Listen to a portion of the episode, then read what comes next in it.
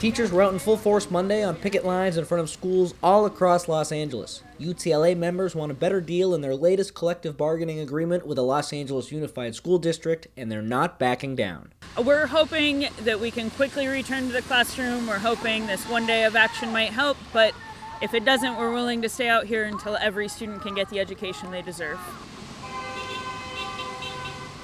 That's Hamilton High English teacher Susan Requa. UTLA demands more nurses, counselors, and librarians get hired. They also want a pay raise. For Requa, however, another teacher concern will be key in ending the strike. The issue that matters the most to me is making sure that every student gets the education that they deserve, no matter what condition uh, they may live in at home.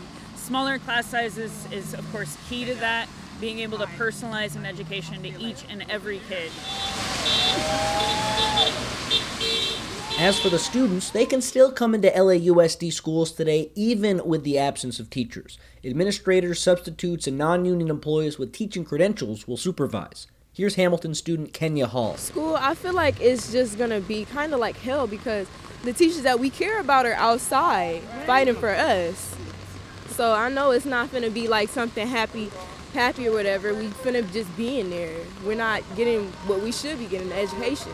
Requa feels empathy for students like Hall during this work stoppage. My heart goes out to all of my students who are missing out on an education, but it's a short term versus long term.